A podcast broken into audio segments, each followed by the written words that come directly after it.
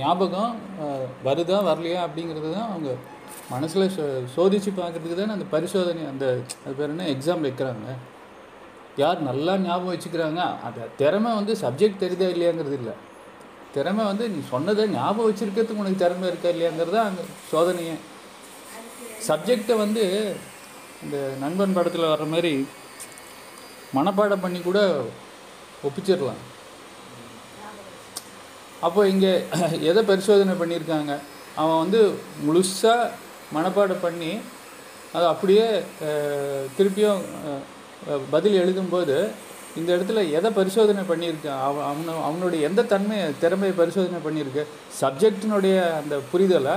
இல்லை மனப்பாடம் பண்ணுற திறமையா? என்னங்க? எனக்கு வேற காது சரியாக கேட்க மாட்டேங்கிறனால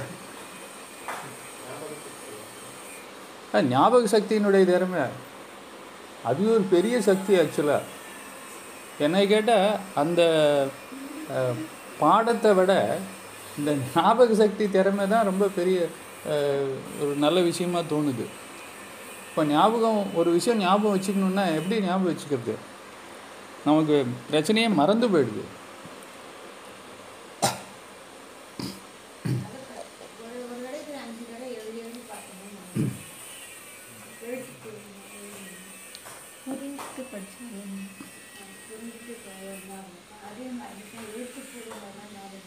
ஒரு சப்ஜெக்ட் நமக்கு கிடைக்குது. இப்போ நம்ம ஒரு உதாரணத்துக்கு டிவியில் வந்து அந்த வெங்கடேஷ் பட்டு ஒரு மசாலாவோட பண்ணுறாரு அது ரெசிபி எனக்கு வந்து தெரியணும். நான் பார்த்துட்டேன் பத்து நிமிஷம் வீடியோ இப்போ அது ஞாபகம் இருக்கணும் நம்ம செய்யும்போது. ஒரு ஒருத்தரையும் பார்த்துட்டு இருக்க முடியாது. எழுதி பார்க்கலாம்.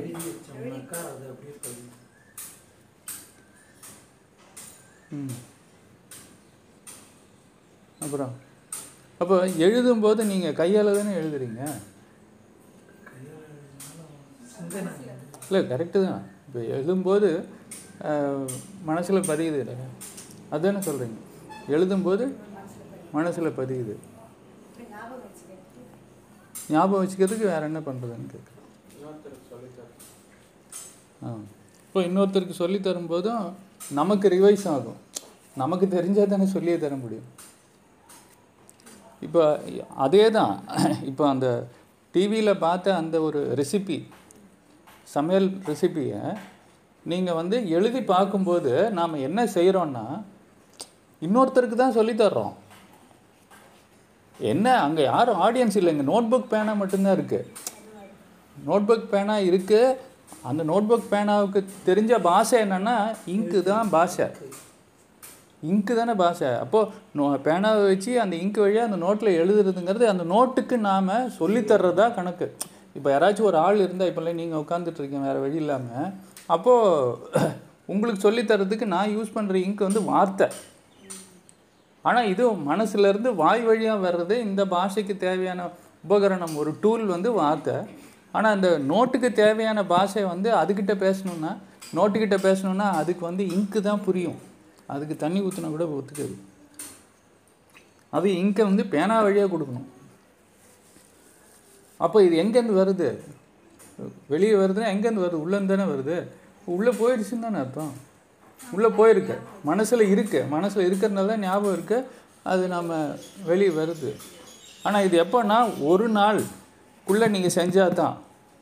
நீங்கள் சப்போஸ் இன்றைக்கி பார்த்துட்டு அடுத்த நாள் இதை செஞ்சீங்கன்னு வச்சுக்கோங்க என்ன ஆகும்? ஞாபகம் இருக்காது இல்லை எவ்வளவு? சரி இப்படி வாங்க. இப்போ பத்து பாயிண்ட் சொல்லியிருக்காரு. இன்றைக்கே எழுதுனா அட்லீஸ்ட் இப்போ எழுதினாலே முப்பத்தஞ்சா முப்பத்தேழாங்கிற ஒரே ஒரு பாயிண்ட்டே எனக்கு ஞாபகம் இருக்கிறது இல்லை. ஹண்ட்ரட் பர்சன்ட் அவுட்டு ஹண்ட்ரட் பர்சன்டே அவுட்டு பத்து பாயிண்ட் சொல்லியிருக்காங்க. அதை நம்ம எழுதும்போது எப்படியும் ஒன்று ரெண்டு அவுட் ஆயிரும். நாளைக்கு எழுதுனா எவ்வளோ அவுட் ஆகும்? ஃபிஃப்டி பர்சன்ட் தான் ஞாபகம் இருக்கும். அதுக்கு அடுத்த நாள்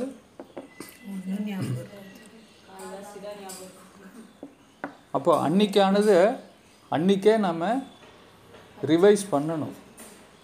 அன்னைக்கு காலையில் நீங்கள் பார்த்தீங்கன்னா இப்போ படிக்கிறது காலையில் பாரதியார் ஏன் படிக்க சொல்கிறாருன்னா பாரதியார் தானே சொன்னார் காலை எழுந்தவுடன் படிப்பு. ஏன்னா அந்த சமயம் ஏன் காலையில் எழுந்தவுடனே படிக்கன்னு சொல்கிறாங்க நல்லா மனசுல பதியும். ஏன் மனசில் பதியுது? ஃப்ரெஷ் தாட்ஸாக இருக்கும். ஃப்ரெஷ்னா உள்ளுக்குள்ளே என்ன இருக்குது காலியாக இருக்குது உள்ளுக்குள்ளே காலியாக இருக்குது மனசுக்குள்ளே காலியாக இருக்குது அப்போ இதுக்கு ஆனால் நான் சாயந்தரம் படின்னு சொல்லலை. ஏன்னா காலியாக இருக்காது. அப்போன்னு முன்னாடி நாள் சாயந்தரம் குப்பை தொட்டி மாதிரி வச்சது இருக்கும் மனசுக. என் அந்த குப்பையை சேர்த்தது யாருன்னா நம்ம தான் சேர்த்தோம். எப்படி சேர்த்தோம்? எல்லாம் எப்படி கே குப்பை சேர்க்கறதுக்காக சொல்லித் தரணும் நமக்கு. கண்ணில் குப்பை சேர்க்குறோம் காதில் குப்பை சேர்க்குறோம் மூக்கில் குப்பை சேர்க்குறோம் இப்போது உணவில் தான் நம்ம இவ்வளோ பேசுகிறோம்ல இது நல்லது இது கெட்டது இது அது பண்ணு இது பண்ணு அப்படின்னு சொல்லிட்டு இப்போ சுவாசிக்கிறோம்ல. சுவாசிக்கும் போதும் ஒரு பொருள் உள்ளே போகுது தானே. அது இல்லாமல் டாக்ஸின்ஸ் தானே. அதெல்லாம் பெருசாக எதுவும் பண்ணாதா? கண்டிப்பாக பண்ணும். இன்ஃபேக்ட் நமக்கு அந்த பயோமேக்னட்டிசம்னு ஒன்று சொல்கிறோம் இல்லையா? மின்காந்தம். அது வந்து எதுக்காக அந்த கரண்ட் விரதம்னு ஒன்று கொண்டு வந்தோன்னா கொண்டு வந்தோம் கொண்டு வந்தேன் இல்லை. கொண்டு வர வச்சுதுன்னா அந்த கரண்ட் விரதம்னா எப்படின்னா எலக்ட்ரிசிட்டி இல்லாத ஒரு சூழ்நிலை. இதை வந்து வெளிநாட்டில் ஒரு எக்ஸ்பெரிமெண்ட்டாக பண்ணியிருக்காங்க. எப்படின்னா நோய் இருக்கிறவங்களுக்கு மருத்துவம் என்னென்னா எந்த எலக்ட்ரிசிட்டியும் இல்லாத ஒரு கிராமத்தில் ஒரு வீடு. அது அந்த லொக்கேஷன் இப்போ நம்ம கிராமத்து வீடு மாதிரி. எந்த சிக்னலும் சுற்று வட்டாரத்தில் இருக்காது. ஒரு பத்து கிலோமீட்டருக்கு அங்கே போய் அங்கே விட்டுருவாங்க அவங்கள. இவங்களெல்லாம் வந்து இன்டர்வியூ எடுத்திருக்காங்க. உனக்கு எப்படி இருக்குது இப்போ அப்படின்னு. இதெல்லாம் வெளிநாட்டில் நடக்குது. ஒன்றும் பெருசாக இல்லை. அவங்க இருந்த சிட்டியில் இருந்து எவ்வளவோ தேவாம்பிரதமாக இருக்குது மனசு அவ்வளோ நல்லா இருக்குது அப்போது இவ்வளோ நாள் அவங்களுக்கு வந்து என்ன ரேடியேஷன் அவங்கள அறியாமலே அவங்களுக்கு என்ன தொலைச்சிக்கிட்டு இருக்குன்னா அந்த வைஃபை ரேடியேஷன் அந்த மேக்னெட்டிக் ரேடியேஷன் மேக்னெட்டிக் இப்போ வைஃபைங்கிறது ஒரு பக்கம்னா மேக்னெட்டிக் ரேடியேஷன் எங்கேருந்து வருதுன்னா ஒரு ஒரு கரண்ட் ஒயர்லேருந்து வரும். இப்போ நீங்கள் ஃபிசிக்ஸ் எல்லாம் படிச்சிருந்தீங்கன்னு வச்சுக்கோங்க. நான் அது ஒன்று தான் படித்தேன் அதனால தான் அது மட்டும் ஞாபகம் இருக்கும். ஒரு ஒயர் வழியாக ஒரு கரண்ட் செலுத்தும் போது இப்போ ஒரு டியூப்லைட் இருக்குது டியூப்லைட்டுக்கு கரண்ட் வரணும்னா சுவிட்சிலேருந்து லைட்டுக்கு வரணும்னா ஒரு ஒயர் வரணும். அந்த ஒயர் வழியாக தண்ணி போக டியூப் வழியாக தண்ணி போகிற மாதிரி ஒயர் வழியாக கரண்ட்டு போகும்போது இப்போ ஒரு உதாரணத்துக்கு நீங்கள் அந்த சப்போஸ் ஒரு டியூப் வழியாக சூடாக ஒரு க தண்ணி வருதுன்னு வச்சுக்கோங்க. நீங்கள் அந்த பைப்பை தொடணும்னு அவசியம் இல்லை. சும்மா கையை மேலே கொண்டு போனாலே அது பக்கத்தில் கொண்டு போனாலே அந்த வெப்பம் நம்மளால் உணர முடியுது இல்லையா? இன்னும் பைப்பை தொடலை. ஆனால் அது அதே மாதிரி ஒரு ஒயர் வழியாக கரண்ட்டு பாஸ் ஆகும்போது அதுக்கு மேலே வந்து ஒரு மின்காந்த சக்தி உருவாகும். இது எலக்ட்ரோ மேக்னெட்டிக் ஃபோர்ஸ் இஎம்எஃப்னு சொல்லுவோம் அதுதான் இந்த பூமியில் வந்து சுற்றிட்டுருக்கு இன்ஃபேக்ட்டு மேக்னட்டிசம் அப்படின்னா மின் காந்தம் காந்தம்னா இழுக்கக்கூடியது. இறுக்கி வச்சுக்கக்கூடியது. இல்லையா? இருக்கக்கூடிய ஈ- ஈர்ப்பு ஏற்படுத்தக்கூடியது தானே அர்த்தம். இருக்கக்கூடியது சாரி அது பேர் என்ன? இணைக்கக்கூடியது. ஈர்ப்பு இணைப்பு இது எல்லாமே அந்த மின்காந்தம். அது இருக்கிறதுனால தான் நாம் ஒட்டு பீஸாக ஒரு பீஸாக இருக்கோம் இப்போ. மூக்கு தனியாக காது தனியாக கண்ணு தனியாக இல்லை. ஒட் ஒட்டி ஒ- ஒட்டி ஒன்றா ஒரு உடம்பு இருக்குது அப்படின்னா அதை ஒன்றா வச்சிக்கிறதுக்கு ஒரு ஃபோர்ஸ் வேணும். ரத்தம் பத்தாது. ரத்தமோ உணவோ காத்தோ நீரோ இது எல்லாம் பத்தாது. இது எல்லாத்தையும் ஒன்றா ஒட்டி வைக்கிறது எது? கம்மு. அது ஒரு ஃபோர்ஸ் தானே? சப்போஸ் அது இல்லை. இப்போ நடுவில் சிமெண்ட் இல்லைன்னு வச்சுக்கோ. வீட்டு கட்டடம் கட்டுறோம். வெறும் செங்கல் செங்கலாக வச்சுருக்குது. சிமெண்ட் வைக்கல. அந்த ஒட்டுறதுக்கு ஒரு ஃபோர்ஸ் வேணும். இந்த இடத்துல சிமெண்ட் வந்து ஒரு பொருள்.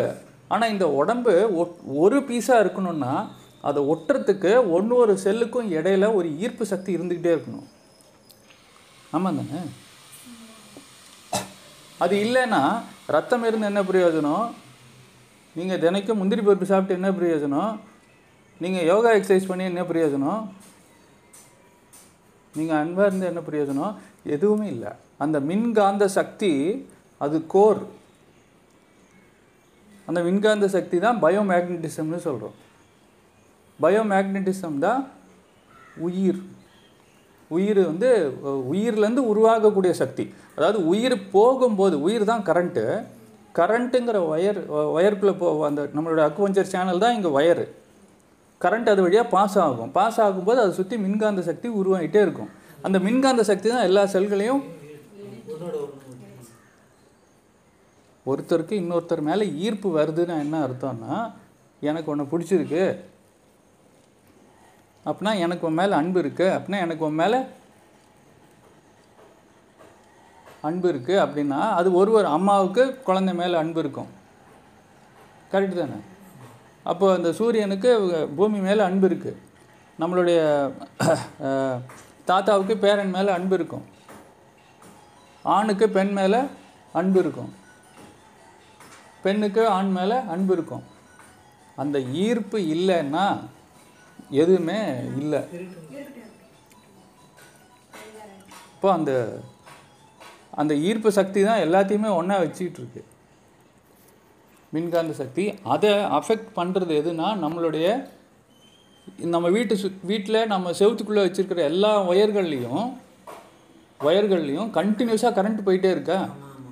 ஃப்ரிட்ஜாக இருக்கட்டும் வாஷிங் மிஷினாக இருக்கட்டும் மிக்சியாக இருக்கட்டும் டிவியாக இருக்கட்டும் டியூப்லைட்டாக இருக்கட்டும் பல்பு வாட் ஃபேன் எல்லாத்துக்குமே கரண்ட் போயிட்டுருக்கு அப்போது ஒரு மின்காந்த சக்தி உள்ளுக்குள்ளே இது இல்லாத ஒரு சூழ்நிலையில் கொண்டு போய் வெளிநாட்டில் அந்த எக்ஸ்பெரிமெண்ட் பண்ணி பேஷண்ட்ஸை வச்சாக்கா நான் நல்லா இருக்கேனே இப்போது அதாவது காரணமே இல்லாமல் கவலைப்படுவாங்க. எங்கள் சிட்டிக்குள்ளே இருக்கிறவங்க. எதனால் எனக்கு ஒரு மாதிரி இன்றைக்கி டவுனாக இருக்குது கவலையாக இருக்குது அப்படின்னு அவங்களுக்கே தெரியாது. நான் எதை சாப்பிட்டு அந்த மாதிரி இருக்குன்னா இவங்க வந்து உணவு சாப்பிட்டு தான் இப்படி இருக்குன்னு அவசியம் கிடையாது. அந்த மின்காந்தம் அவங்க இயற்கையோட மின்காந்தத்தோட இணைப்பில் இல்லாமல் நாம் செயற்கையாக கட்டின வீட்டுக்குள்ளே இருக்கிற ஒயருக்குள்ளே இருக்கிற கரண்ட்டுனால ஏற்படுற மின்காந்த சக்தி நம்மளை வந்து இயற்கையினுடைய மின்காந்த சக்தியோட இருக்கிறத தடுக்கும். இன்டர்ஃபரன்ஸ் இது லா ஆஃப் இன்டர்ஃபரன்ஸ் மனுஷன் உருவாக்குனது தான் லா ஆஃப் இன்டர்ஃபரன்ஸ் மூக்கு நுழைக்கிறது. அதுதான் மனுஷனுடைய வேலை. மூக்கம் நுழைக்கும். எல்லாத்துக்கும் மற்றவனுடைய பிரச்சனையை மூக்கு நுழைப்பான் ஒருத்தர் வந்து ஃபோன் பண்ணி கேட்குறாரு நியாயமான டவுட் தான். சார் நான் நாலு பக்கம் போகிறேன் என் வேலையே வந்து எல்லாருக்கும் வந்து கொரியர் கொடுக்கறது தான். ஆனால் இந்த ச- இந்த ஃபீல்டில் தான் இருக்கேன். மாத்திரை மாதிரிலாம் சாப்பிட மாட்டேன். நம்ம ஸ்டூடெண்ட் மாதிரின்னு வச்சுக்குவாங்க இவங்கெல்லாம் வந்து இந்த ஆஃபீஸ்லலாம் சொல்கிறாங்க கட்டாயப்படுத்துகிறாங்க ஊசி போட்டியா இது பண்ணியா அது பண்ணியா அப்படின்னா இவங்களுக்கு புரிய வைக்கவும் முடியலை. ஆனால் என்னால் டெய்லி அவங்கள ஃபேஸ் பண்ணவே முடியல. அவங்க இது பண்ணிக்கிட்டே இருக்கிறாங்க. அப்புறம் அலோபதியிலையும் நடக்கிற விஷயங்கள். அவனுக்கு தெரிஞ்ச ரொம்ப க்ளோஸான ஒரு பையன் இருபத்தஞ்சி வயசு பையன். ஒன்றும் இல்லை. சரியாக டாய்லெட் போகலன்னு சொல்லி ஹாஸ்பிட்டல் அட்மிட் பண்ணி என்னவோ தப்பு பண்ணிவிட்டு அனுப்பிச்சி விட்டாங்க அவனை அனுப்பிச்சி விட்டாங்கன்னா ஒரிஜினல் வீட்டுக்கே அனுப்பிச்சி விட்டாங்க. இவங்களெல்லாம் என்ன சார் பண்ணுறது இவங்க மனசுக்குள்ளே என்ன தான் சார் ஓடும்? இவங்க கொஞ்சம் கூட மனித தன்மையே கிடையாதா? இவங்களெல்லாம் நாம் எப்படி இவங்களை அணுகிறது? இவங்ககிட்ட நம்ம டெய்லி பார்க்க வேண்டியிருக்கு பேச வேண்டியிருக்கு. இவங்களை நம்ம எப்படி இன்ட்ராக்ட் பண்ணுறது அப்படின்னு எனக்கு ஃபோன் பண்ணி கேட்குறது இப்போ எனக்கு என்ன ப- என்ன பதில் சொல்லுவீங்க? இவங்களெல்லாம் நம்மளை சுற்றி இருக்கிறாங்களே. உண்மையை தெரிஞ்சுக்காமல் புரிஞ்சிக்காமல் இப்போ நீங்கள் ஏதோ கிளாஸில் சொல்கிறீங்க நம்ம வாழ்ந்துக்கிறோம். ஆனால் நம்மளை சுற்றி சமுதாயம்னு ஒன்று இருக்குது இவங்க ஏன் இப்படி இருக்காங்க? இவங்களை நாம் எப்படி அணுகிறது? நம்ம தினைக்கும் அவங்கள பார்க்க வேண்டியிருக்கு பேச வேண்டியிருக்கு. இதுக்கு என்ன பதில் சொல்வீங்க? இப்படி தான் வரும். இந்த இந்த லெவல் கொஸ்டினுக்கு நீங்கள் என்ன பதில் சொல்லுங்கள் நேற்றுக்கு ஒரு கொஸ்டின் அவங்ககிட்ட சொல்லியிருந்தேன். அது மாதிரி இப்போ சாதாரணமாக ஜுரம் சல்யூஷன் வரதே கிடையாது. ஏன்னா அதெல்லாம் அவங்களே பார்த்துக்கிறாங்க சாதாரண இல்லை. அது பெரிய விஷயம். ஜுரம் சளிங்கிறது. இப்போ இந்த மாதிரி ஒரு கேள்வி வரும்போது அதுக்கு நிறைய விதத்தில் சொல்லலாம். எனக்கு அந்த கேள்வி வர்ற வரைக்கும் அதுக்கு என்ன பதில்னு தெரியாது. ஆனால் அவர் சொன்னதுக்கப்புறம் இதுதான் பதில்னு எனக்கு அப்போ தான் பதில் கிடச்சிது. இப்போ எதுக்காக உங்கள்கிட்ட கேள்வி கேட்குறேன் அப்படின்னா உங்களுக்குள்ள அந்த தூண்டுதலை கொண்டு வர்றதுக்காக தான். அதுக்கு தான் நேத்திக்கு வந்து காலையில் ரெண்டு மூணு கேட்டிருந்தேன். சாயந்தரம் எட்டு மணிக்கு வாங்க. இன்னும் கொஞ்சம் நிறைய வச்சுருக்கேன் அப்படின்னு நிறைய சேர்த்து வச்சுருந்தேன். நீங்கள் வந்திருந்தீங்கன்னா யாராச்சும் ஒருத்தராக வந்திருந்தா கூட நான் சந்தோஷப்பட்டுருப்பேன் ஒருத்தரும் சரி வரட்டுமான்னு கூட கேட்கல சரி எத்தனை மணிக்கு? ஒரு எட்டரையா ஒம்போதா நான் இங்கே தான் கேட்டாரு. இல்லைம்மா எனக்கு தெரியாதுன்னு சொல்கிறேன் நான் அதுக்காக தான் இங்கேயே உட்காந்துட்டு இங்கேயே தூங்கி இங்கேயே தான் இருந்தேன் நைட்டு ஃபுல்லாவுமே அதாவது நல்ல விஷயங்கள் எனக்கு கிடைச்ச நல்ல விஷயங்களை நான் கொடுக்கணும் அப்படின்னு நான் நினைக்கிறேன். அவ்வளவுதான். அதில் ரொம்ப இன்ட்ரெஸ்டிங்கான விஷயங்கள்லாம் இருக்குது வந்திருந்தேன் முடிஞ்சு போச்சு. அதை பற்றி பேசுறதுக்கு எனக்கு விருப்பம் இல்லை. ஆனால் அந்த மாதிரி என்னைக்காச்சும் ஒரு நாள் தான் அந்த யோசனை வரும் விஷயங்களும் வரும். அப்போ விஷயங்களை சார் சொல்லியாச்சு. எத்தனை தடவை சொல்கிறது காலையில் ஒரு தடவை சொன்னேன் மதியம் ஒரு தடவை சொன்னேன். நீங்கள் eight o'clock eight thirty இல்லைம்மா அது அட்லீஸ்ட் இங்கே கேட்டிருக்கலாம். இல்லையா? சரி நீ என்னங்க என்கிட்ட சொல்கிற மாதிரி எலக்ட்ரிசிட்டி இல்லாத இடத்துல போய் வைக்கும்போது அவங்களுடைய உடம்பினுடைய மின்காந்த சக்தியும் இயற்கையினுடைய மின்காந்த சக்தியும் மறுபடியும் ஒன்றா ஒன்றா இணையும் போது என்ன ஆகும்? அந்த ஹீலிங் நடக்கும். ஆனால் இந்த செயற்கை மின்காந்த சக்தியோட நம்ம உடம்பு சேரவே சேராது. சேராத போது அது ஹீலிங்லாம் நடக்காது. இருக்கிற அந்த ஹீலிங் ஃபோர்ஸையும் அது வந்து இன்டர்ஃபியர் பண்ணும். அது மூக்கு நுழைக்கிறதுன்னு சொல்கிறது மூக்கு நுழைக்கிறதுக்கு தான் அதை பற்றி சொல்லிட்டு இருந்தேன். அப்போது நான் அந்த அவர்கிட்ட கேட்டது என்னென்னா நீங்கள் இத்தனை பேரை பார்க்குறீங்க பேசுகிறீங்க எல்லாம் சொல்கிறீங்களே அதுக்கு சொல்லிடுறேன் பதில். என்ன இனிமேல் பதிலெலாம் அப்போ போய் சொல்லிடுறது தான். திருப்பியும் டைம்லாம் கொடுத்தா எப்படியும் மறுபடியும் கேள்வி என்னன்னு கேட்குறீங்க அதுதான் கஷ்டமாக இருக்குது அதனால் கேள்வியை கேட்டு அப்படியே பதில் சொல்ல வேண்டியது தான் எப்படியோ கேள்வியை பற்றி நீங்கள் யோசிக்க போகிறதும் கிடையாது. நானே சொல்லிட்டா எனக்கு ஃப்ரீ ஆகிடும் சொல்லிட்டேன் அப்படின்னு. உங்களை டார்ச்சர் பண்ண வேண்டியதில்லை.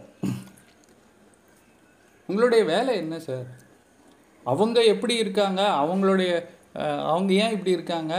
அவங்கள என்ன பண்ணுறது அவங்களுடைய எண்ணங்கள் எப்படி இருக்குது அப்படிங்கிறது நினைக்கிறதுக்காகவா நீங்கள் இங்கே பிறந்து வாழ்ந்துட்டுருக்கிறீங்க உங்களுடைய பங்குன்னு ஒன்று இருக்குது உங்களுடைய கடமை ஒன்று இருக்குது உங்களுடைய திறமைன்னு ஒன்று இருக்குது உங்களுடைய அனுபவம்னு ஒன்று இருக்குது அதுக்காக தானே பிறந்தீங்க. மற்றவங்க எப்படி இருக்கணும் அப்படின்னு நீங்கள் ஏன் முடிவு பண்ணுறீங்க உங்களுடைய தேவை உங்களுடைய வாழ்க்கையை முழுசாக வாழ்கிறதுக்கே இங்கே நேரம் இல்லை நமக்கு. நாம் நல்லது செய்யறதுக்கே இங்கே நேரம் இல்லை. அதுக்கே எவ்வளவோ விஷயங்கள் செய்ய வேண்டியிருக்கு. அப்படி இருக்கும்போது இன்னொருத்தர் எப்படி வாழணும்னு நாம் எதுக்கு அவங்களோட லைஃபுக்குள்ளே அவங்கள நம்ம திருத்துறதுக்கோ மூக்கு நுழைக்கிறது அந்த மூக்கு நுழைக்கிற வேலையை நம்ம செய்ய வேண்டாம். மற்றவங்களை திருத்தணுங்கிறது இல்லை. நம்மக்கிட்ட திருத்தங்கள் ரொம்ப தேவைப்படுது. அடிப்படையில் அந்த கேள்விக்கே இடம் இல்லை ஆக்சுவலாக ஏன்? அப்போது அந்த ரிஃப்ளெக்ஷன் அதுதான் இந்த எதிரொலி சட்டம். அதாவது இன்னொருத்தரை திருத்தணும்னு நான் நினைக்கிறேன்னா என்ன அர்த்தம்? அவ்வளவுதான் விஷயம். இப்படி. என்னங்க? ஆமாம் அவங்க அவங்களுக்கான ஒரு இது இருக்கு. ஒரு வழிமுறை. அந்த வழிமுறையில் அவங்க வேண்டாம். ஹண்ட்ரட் பர்சன்ட் நினைக்கவே கூடாது. ஏன்னா அந்த வழியில் அவங்கள திருத்துறதுக்கு தான் அந்த இயற்கை அவங்கள கூட்டிகிட்டு போகுது. நான் வந்து எனக்கு தெரிஞ்ச வழியில் நம்ம திருந்திக்கணும். நம்மெல்லாம் திருந்திக்கணும். இதே வழியை அவங்களுக்கு பொறுத்த ட்ரை பண்ணுறது தான் தப்பு என்னுடைய செருப்பு எனக்கு தான் பொருந்தும். நீ இந்த செருப்பு எனக்கு வசதியாக இருக்குன்னு சொல்லி ரொம்ப குட்டையாக இருக்க செருப்பு அவங்களுக்கு கொடுத்தீங்கன்னா அவங்க கால் குத்தும். நீ போட்டிருக்கிற செருப்பு உனக்கு. இந்த வழி அதாவது நம்மளுடைய வழி நமக்கு தான். திருவள்ளுவர் எழுதியிருக்காருன்னா அந்த திருக்குறள்கள் எல்லாம் யாருக்குன்னா? யாருக்கு திருக்குறள்? திருவள்ளுவர். திருவள்ளுவருக்கு மட்டும்தான் அது பொருந்தும். அதனால தான் நம்மளால் அந்த திருக்குறளை ஃபாலோ பண்ண முடியும். அப்போது நம்ம எல்லாருமே திருவள்ளுவராக இருக்கணும். அதாவது நம்மலாம் குறள் எழுதணும் உள்ளுக்குள்ளே. ஒரு ஒருத்தருக்கும் ஒரு ஒரு திருக்குறள். நம்மளுடைய மனசுக்குள்ளேருந்து வரக்கூடிய அந்த வாக்கியங்கள் அது நமக்கான திருக்குறள். நமக்கான திருக்குறளை நாம் அது சொல்லும். நாம் திருவள்ளுவருக்கான வழி அவருக்கு பிடிச்ச சாப்பாடை நம்ம சாப்பிட ட்ரை பண்ணுறோம் ஆனால் இங்கே நமக்கு அது பிடிக்கல இல்லை பொருந்தலை அப்படின்னாக்கா அது நம்ம செட் ஆகாது. அதனால தான் திருக்குறள்லாம் ஃபாலோ பண்ண முடியாது சார். திருக்குறளை குறை சொல்லிடுவோம். நம்மளுடைய சைஸு ஷர்ட் இல்லை அது. நம்மளுடைய சைஸ் பேண்ட் இல்லை. நம்மளுடைய சைஸுக்கான நம்மளுடைய தேவைக்கான உபகரணங்கள் கிடையாது. சப்போர்ட்டிங் ஸ்ட்ரக்சர்ஸ் சப்போர்ட்டிங் இது கிடையாது. ஏற்றுக்காதுன்னு சொல்கிறேன்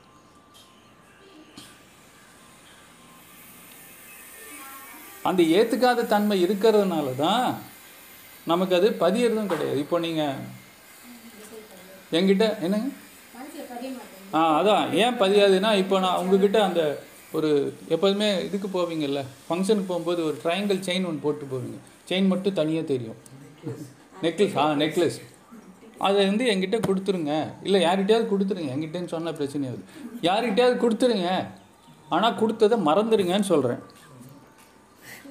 கொடுத்ததை மறந்துட்டு இல்லை கொடுக்க மாட்டேங்கிறது வேற. நான் கற்பனையாக தான் பேசிகிட்டு இருக்கு கொடுக்கவே சொல்லதா? தாயே நீங்களே வச்சுக்கோங்க. நான் ஒரு உதாரணத்துக்காக சொல்கிறேன் மறக்க முடியவே முடியாது. ஆனால் கிளாஸில் கற்றுக் கொடுக்குற பாதங்க பாடங்கள் நேற்றுக்கு முப்பத்தி ஏழு சொன்னேன்னா முப்பத்தஞ்சு சொன்னேன்னா இது அட்டை பெஸ்ட் ஒரே ஒரு பாயிண்ட் மறந்து போகுது. அந்த ஒரு நெக்லஸை நான் என்னுடைய சொந்த தங்கச்சிக்கோ அக்காவுக்கோ கொடுத்துருக்கேன். அதை நான் மறந்துட்டேன். நீ இனிமேல் இதை மறந்துடு எப்படி ரஜினிகாந்த் வந்து காமெடியாக அந்த படையப்பா படத்தில் சொல்லுவானோ இவன் போட்டிருக்கு இவனுக்கு தான் கல்யாணம் ஆனால் இவன் போட்டிருக்கிற ட்ரெஸ்ஸு என்னது? அப்படிங்கிறத நீ மறந்துடு அப்படின்னு சொல்லுவான் கடைசியில்.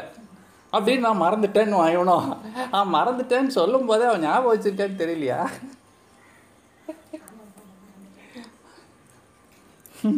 நீ போடுற அந்த செந்தில் பாவம்.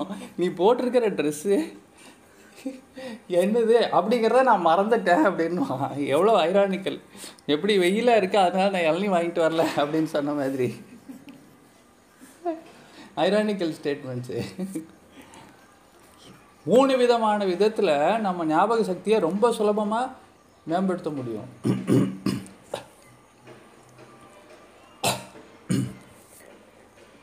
ஒன்று நீங்கள் இன்னொருத்தருக்கு சொல்லிக் கொடுக்குறதுன்னு சொன்னீங்க. அதாவது மனசில் இருந்தால் தான் சொல்லியே தர முடியும். அதுதான் நீங்கள் நோட்டில் எழுதுறதா இருந்தாலும் சரி இன்னொருத்தருக்கு வாய் வார்த்தையாக சொல்கிறதா இருந்தாலும் சரி இதுதான் இன்னொருத்தருக்கு சொல்லிக் கொடுக்குறது. நோட்டுக்கு சொல்லிக் கொடுக்குறீங்க இல்லைன்னா மனுஷனுக்கு சொல்லிக் கொடுக்குறீங்க. நமக்கே நாம் சொல்லிக் கொடுக்குறத பற்றி தான் இப்போ பேசிகிட்டு இருக்கிறேன். நமக்கே நாம் ஞாபகப்படுத்திக்கிறதுக்கு இல்லை இது ரொம்ப ஈஸி இதில் ஒன்றும் கேள்வியே இல்லை. நமக்கே நாம் சொல்லிக் கொடுக்கறதுக்கு என்ன செஞ்சால் நமக்கு அது இன்னும் நல்லா பதியும்னு கேட்குறேன் ஆழமாக எப்படி பதியும்? சைனா. அதுதான் சொல்லியாச்சு. எழுதி பார்க்கறது நோட்டுக்கு சொல்லி கொடுக்கறது. அப்போ சொல்லி கொடுக்கும்போது நமக்கு பதியும் ரெண்டாவது தடவை. சொல்லும்போது இன்னொரு தடவை பதியும் இப்போ நம்ம ஒரு ஜோக்கே சொல்கிறேன்னு வச்சுக்கேன் அந்த ஜோக் எப்போ ஞாபகம் இருக்குன்னா ரெண்டு தடவை சொன்னால் நல்லா ஞாபகம் இருக்கும். சொல்லாத ஜோக்கு ஞாபகம் இருக்காது. படித்தது மட்டும் ஞாபகமே இருக்காது. படித்து சொல்லியிருந்தீங்கன்னா அது ஞாபகம் இருக்கும். அதனால தான் சொல்லுங்க சொல்லுங்கன்னு சொல்கிறேன்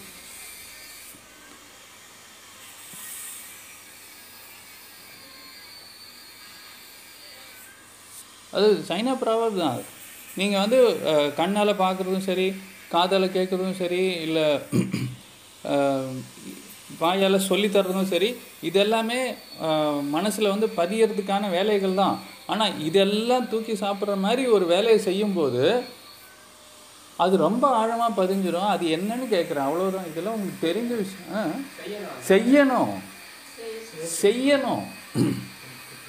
Action speaks more than words செஞ்சு காட்டணும். செஞ்சு காட்டணும். காட்சியாக மாற்றணும் அதை.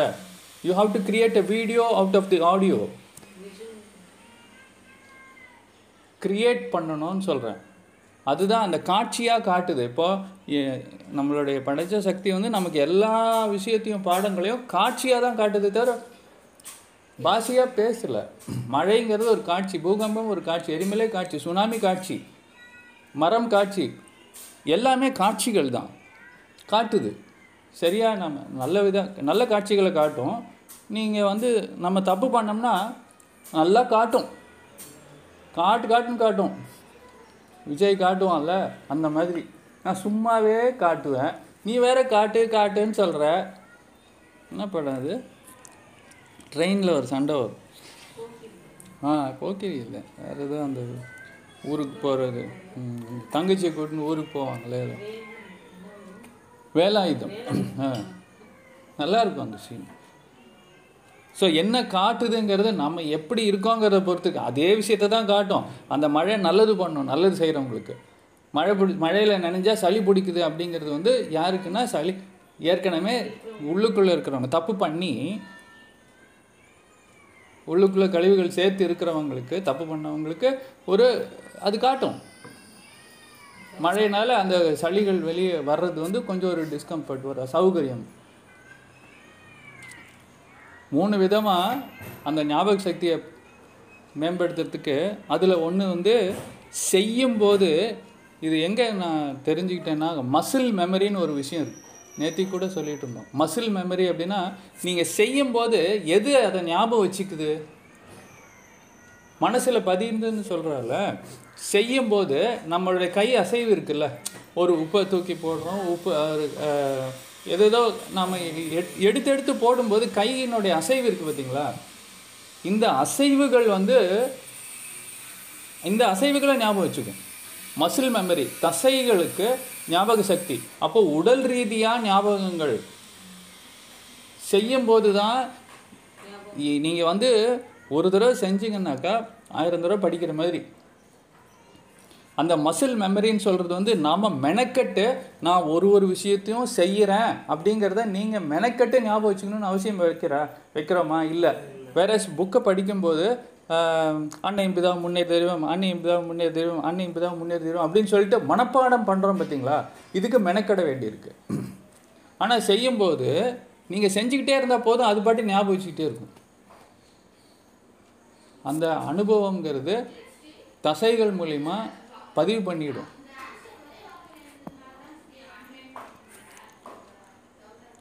அடுத்தது தான் அந்த மனசு சம்மந்தப்பட்ட லெவலில் வந்து ஞாபகம் வச்சுக்கிறது. அது எப்போன்னா நீங்கள் மனப்பாடம் பண்ணது இல்லை. தசைகள் தசைகள் முடிஞ்சு போச்சு. தசை மெமரின்னு சொல்லிட்டேன். தசை ஞாபக சக்தின்னு ஒன்று சொல்லியிருக்கேன்.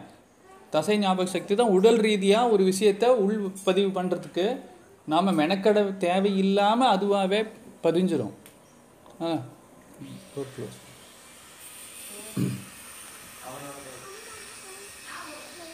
ஞாபகம் வச்சுக்கிறதுக்கு மெனக்கெட தேவையில்லை. இப்போ எப்படி சொன்னேன் ஒரு நெக்லஸை கொண்டு போய் யார்கிட்டயாவது கொடுத்துட்டு மறந்துடுங்க அப்படின்னு சொன்னால் இல்லை நான் மறக்க முடியாது அப்படின்னா அது ஞாபகம் இருக்குது அப்படின்னா இந்த ஞாபகம் வச்சுக்கிறதுக்கு மெனக்கெடுறீங்களா? நான் கொடுத்ததை ஞாபகம் வச்சுக்கணும்னு மெனக்கெடுறீங்களா? இல்லையே. ஏன்? மெனக்கெடாமலே ஞாபகம் இருக்குது. அதான் ஏன்னு கேட்குறேன் மனசில் தானே பதியுது? இப்போ மறக்கிறது தான் பிரச்சனை. ஆனால் இதை மறக்கவே முடியல. எவனோ என்னமோ திட்டியிருப்பான் எப்பயோ அவன் என்னமோ பேசியிருப்பான். அதெல்லாம் மறக்கவே முடியல. ஆனால் முப்பத்தஞ்சா முப்பத்தேழாங்கிறது மறந்து போயிடுது. நேற்றுக்கு சொன்ன விஷயம் மறந்து போயிடுது.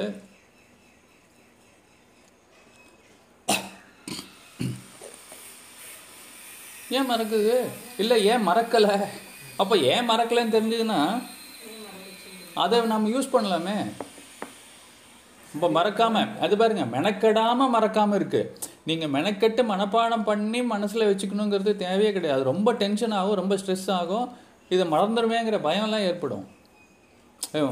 ஏன் வந்து பயப்படுறாங்க? பசங்கன்னா படிச்சதெல்லாம் ஞாபகம் வருமோ வராதோ? அந்த இடத்துல பயம்தான். அவன் நினைக்கிற மாதிரி கண்டிப்பா கன்ஃபார்மாக மறந்துடும்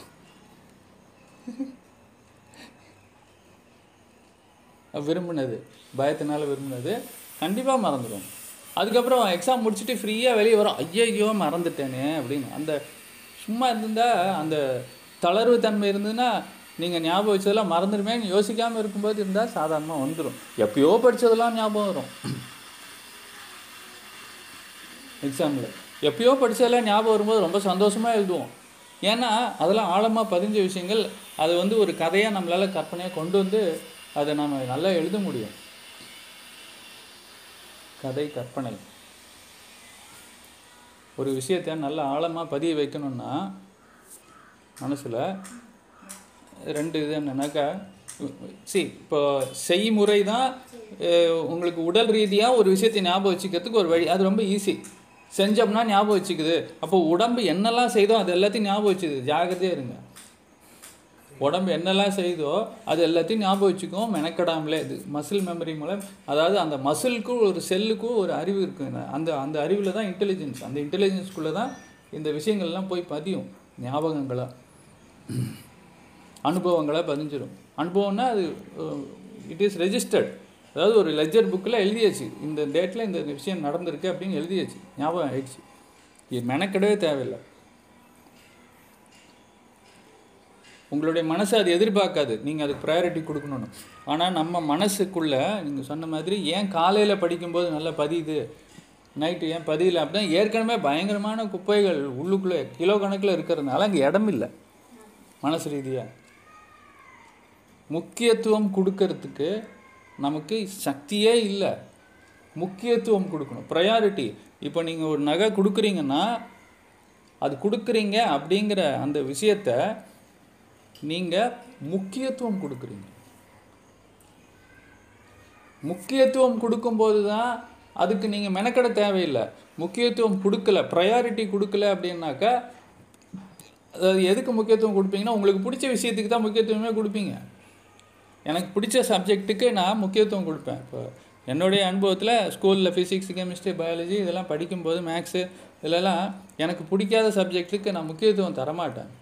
பிடிச்ச சப்ஜெக்ட்டுக்கு ஞாபகமே வச்சுக்கணும்னு அவசியம் கிடையாது. அது அப்படியே போய் உள்ள பதிஞ்சிடும் பிடிச்ச சப்ஜெக்ட் அதனால தான் பசங்களுக்கு பிடிச்ச சப்ஜெக்ட் மட்டும் படிக்கணும். அப்படிப்பட்ட ஒரு ஒரு ஸ்கூல் சிஸ்டம்லேயே இல்லை. பிடிக்காத சப்ஜெக்ட்டையும் படி. கெட்டுப்போன தேங்காய் சட்னியும் சாப்பிடு. அதுக்கும் பிடிக்காத சப்ஜெக்ட் படிக்கிறதும் ஒன்று தான் பிடிச்ச சப்ஜெக்ட் படினா உனக்கு பிடிச்ச டேஸ்ட் மட்டும் சாப்பிடுன்னு சொல்கிறோம் இந்த இடத்துல சப்ஜெக்ட் மட்டும் பிடிக்காத சாப்பிடுன்னு சொல்கிறோமே கண்ணு வழியாக சாப்பிட சொல்கிறோமே காது வழியாக சாப்பிட சொல்கிறோமே பிடிக்காத சப்ஜெக்டை கேளு பிடிக்காத சப்ஜெக்டை பாரு பிடிக்காத சப்ஜெக்டை பேசு எழுது. அப்போல்லாம் என்ன அர்த்தம்? பிடிக்காத உங்களுக்கு எதுவும் பிடிக்கலையா? அதை சாப்பிடுன்னு சொன்னால் நம்ம யாரும் சாப்பிட மாட்டோம்ல. ஆனால் எங்கள் ஸ்கூலில் அந்த பிடிக்காத சப்ஜெக்ட்லாம் சாப்பிட சொல்கிறாங்களே பிடிக்காத சாப்பிட்டா என்ன ஆகும்? ஜீரணம் ஆச்சுன்னா கூட அது விஷமாக தான் மாறும் கழிவாக மாறும்.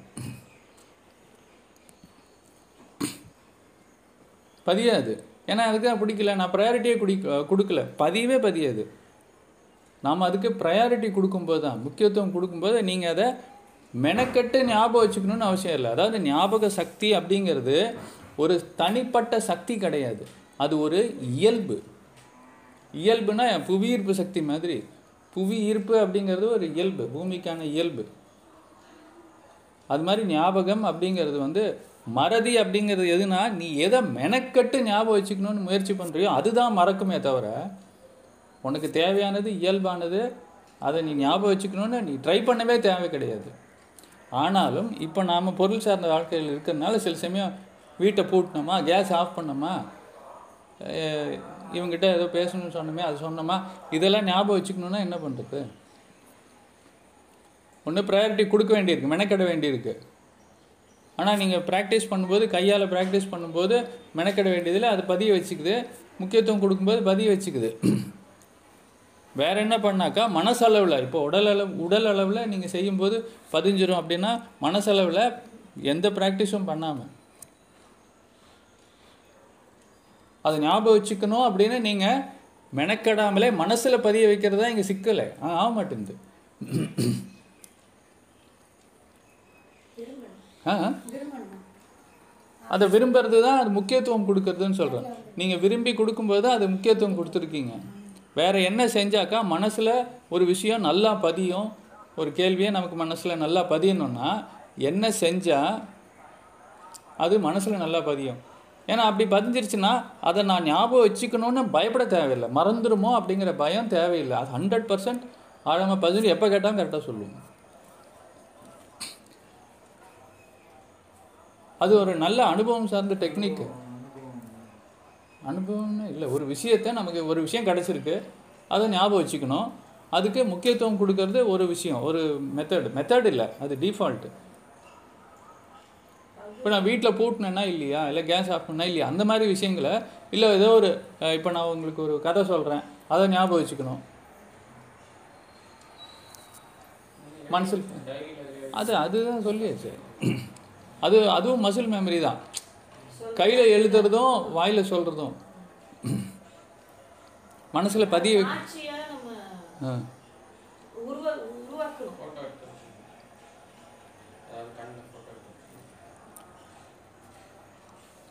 கற்பனை. கற்பனை அதுதான் அவங்க சொல்கிறது இமேஜினேஷன் நீங்கள் அந்த ஒரு விஷயத்தை கற்பனை பண்ணணும். கற்பனை பண்ணுறதுன்னா இப்போ எப்படின்னா நீங்கள் ஒரு விஷயம் இப்போ இப்போ ஒரு இதை நீங்கள் மறுபடியும் அதே எக்ஸாம்பிளே கொடுக்க வீட்டை பூட்டுறீங்க. ஒரு செகண்டு அது பூட்டினதுக்கப்புறம் நீங்கள் வந்து அந்த வீடு கதவு பூட்டிருக்கு சாவி பூட்டியாச்சு. இப்போ நான் சொல்கிற நேரம் தான் நடக்கும் அது.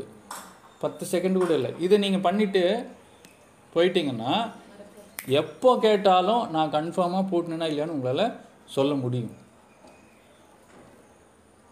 காட்சியாக அதே விஷயத்தை கற்பனை பண்ணணும். அவ்வளோதான்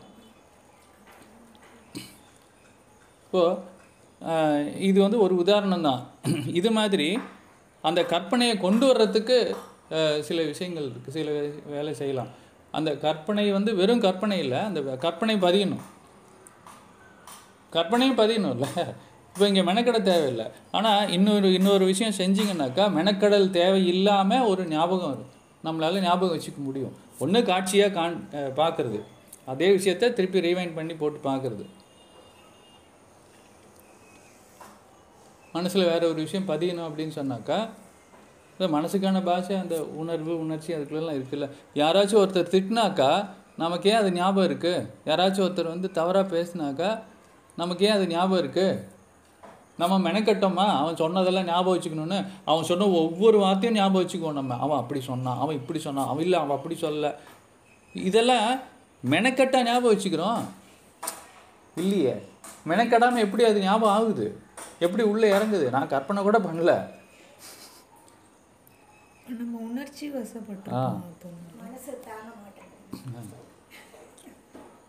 இப்போ பாருங்க பேசுறது வந்து எந்த மெனக்கடலும் இல்லை. ஆனால் அப்படியே பதியுது. அப்போது ஏதோ ஒன்று கரெக்டாக செஞ்சு விஷயத்தை உள்ள வாங்கி பதிய வச்சுட்டு இருக்கிறோம். நல்ல விஷயத்தை நாம் பதிய வைக்க மாட்டேங்கிறோம். அப்போ என்னவோ செஞ்சு கெட்ட விஷயத்தையே நம்ம உள் வாங்க முடியும். கற்பனை இல்லை அந்த உணர்ச்சிகள் சார்ந்த ஒரு சூழ்நிலையில் அதாவது உணர்ச்சி வசப்பட்டு இருக்கும்போது உங்களுடைய லிங்க் இருக்குல்ல? அதாவது அந்த ஆழ்மனம் அப்படிங்கிறது அது அந்த இது அமைச்சிருந்தில்ல ஆழ்மனசோட நீங்கள் தொடர்பில் இருக்கீங்கன்னு அர்த்தம். உணர்வு பூர்வமாக இருக்கும்போதும் சரி உணர்ச்சி வசப்போடும் உணர்ச்சி வசப்படும் போதும் சரி நம்மளுடைய மேல் மனம் அதாவது கான்ஷியஸ் மைண்டு கான்ஷியஸ் மைண்ட்னா நம்மளை சுற்றி நடக்கிறது இந்த சத்தம் வர்றது நம்ம இது எல்லாமே கான்ஷியஸ் மைண்டு இதை கொண்டு போய் சேர்க்கறது வந்து அந்த சேனல் ஓப்பனாக இருக்கணும். எந்த சேனல் ஓப்பனாக இருக்கணும்னா உணர்ச்சி வச சப்கான்ஷியஸுக்கு போகணும். சப்கான்ஷியஸ் டெஸ்டினேஷன் அதுக்கு இடையில இருக்கிற பைப்பு பைப்பு வேல்வ் லாக்காக இருந்ததுனாக்கா மேல் மனமும் இடைமனமும் அது சப்கான்ஷியஸ் மைண்டும் ஆழ் மனமும் லிங்கில் இருக்காது. அது ஓப்பனாக இருக்கிற ஸ்டேஜ் வந்து ரெண்டு ஸ்டேஜ் ஒன்று உணர்வு பூர்வமாக இருக்கணும். தட் இஸ் அன்பாக இருக்கணும் பொறுமையாக இருக்கணும் நம்பிக்கையாக இருக்கணும். அந்த உணர்வுகள் சார்ந்த ஒரு விஷயத்தில் இருக்கும்போது சரி உணர்ச்சி வசப்பட்டாலும் சரி இந்த ரெண்டு சுச்சுவேஷன்லேயும் நம்ம ஆழ்மனமும் மேல்மனமும் லிங்க் ஆகிடும் டக்குன்னு அப்படியே இறங்கிடும். உள்ளே புஸ்க்குன்னு அப்படியே அந்த பைப் வழியாக போட்டால் உள்ளே போயிடும் மாதிரி அந்த விஷயம். அதனால தான் நமக்கு மனசுக்கு பிடிக்காதவங்களோட சண்டை போட்டது எல்லாமே ஞாபகம் இருக்கும் நமக்கு. நம்மளை திட்டு வாங்கியிருப்பாங்க சின்ன வயசில் ஏதோ ஒரு டிடியை டிடியை விளையாடுறது ரொம்ப பிடிக்கும் எனக்கு. அதுலேயும் அந்த ரவுண்ட் டாஸு ரவுண்ட் டாஸ்னால் என்னென்னா பத்து பேர் இருப்பாங்க. கம்யூனிட்டி ஹாலில் இந்திரா நகரில். பத்து பேர் வந்து குட்டி குட்டி பசங்க ஒரு பத்து பன்னெண்டு வயசு பசங்க தான். எல்லோரும் டிடி நல்லா விளையாடுற பசங்க. ஒரே டேபிள் தான். மேக்ஸிமம் நாலு பேர் தான் விளையாட முடியும். ஆனால் பத்து பதினஞ்சு பேர் வந்துடும் ஏன்னா ஸ்கூல் முடிச்சு வர டைமு அங்கெல்லாம் ஒன்றும் பேர் அப்போல்லாம் ஃபோன்லாம் கிடையாது. எல்லோரும் டிடி ஆளுக்கு வந்துடுவோம் கேரம் போர்டு செஸ்ஸு டிடி அந்த மூணு தான் இருக்கும் அந்த ரூம்குள்ளே பத்து பேர் நல்லா விளையாடுறோம் நான் விளையாடணும் விளையாடணும் வருவோம். அப்போ எப்படி ரெண்டு பேரை சூஸ் பண்ணணும் அதில்? இல்லை அட்லீஸ்ட் நாலு பேர். அப்போ பத்து பேரில் நாலு பேர் எப்படி சூஸ் பண்ணால் அதுக்கு பேர் தான் ரவுண்ட் டாஸ்ன்னு சொல்லுவோம். ரவுண்ட் டாஸ்னால் ஒரு பால் போட்டு இந்த பக்கம் அந்த பக்கம் அடிச்சு அடிச்சு அவுட் ஆகிறவங்க எப்போ இந்த மியூசிக்கல் சேர் மாதிரி. மியூசிக்கல் சேரில் வந்து பத்து பேருக்கு ஒம்பது சேர் வச்சுட்டு மியூசிக்கை போட்டு நிறுத்திடுவாங்க. யாருக்கு சேர் இல்லையோ அவன் அவுட்டு அப்புறம் ஒரு ஒரு சேரை எடுத்துட்டு மீதி கடைசியில் ரெண்டு பேர் ஒருத்தர் வின் பண்ணுவான் அது மாதிரி ஒரு நாள் என்ன ஆச்சு விளையாடிட்டு இருக்கும்போது ஒருத்தன் வந்து என்னோட பெரியவனா அவன் என்னை ஏமாற்றிட்டான் நான் தான் வின் பண்ணேன். அப்போ நீ துரத்தி விட்டான். நீ வெளியே போ.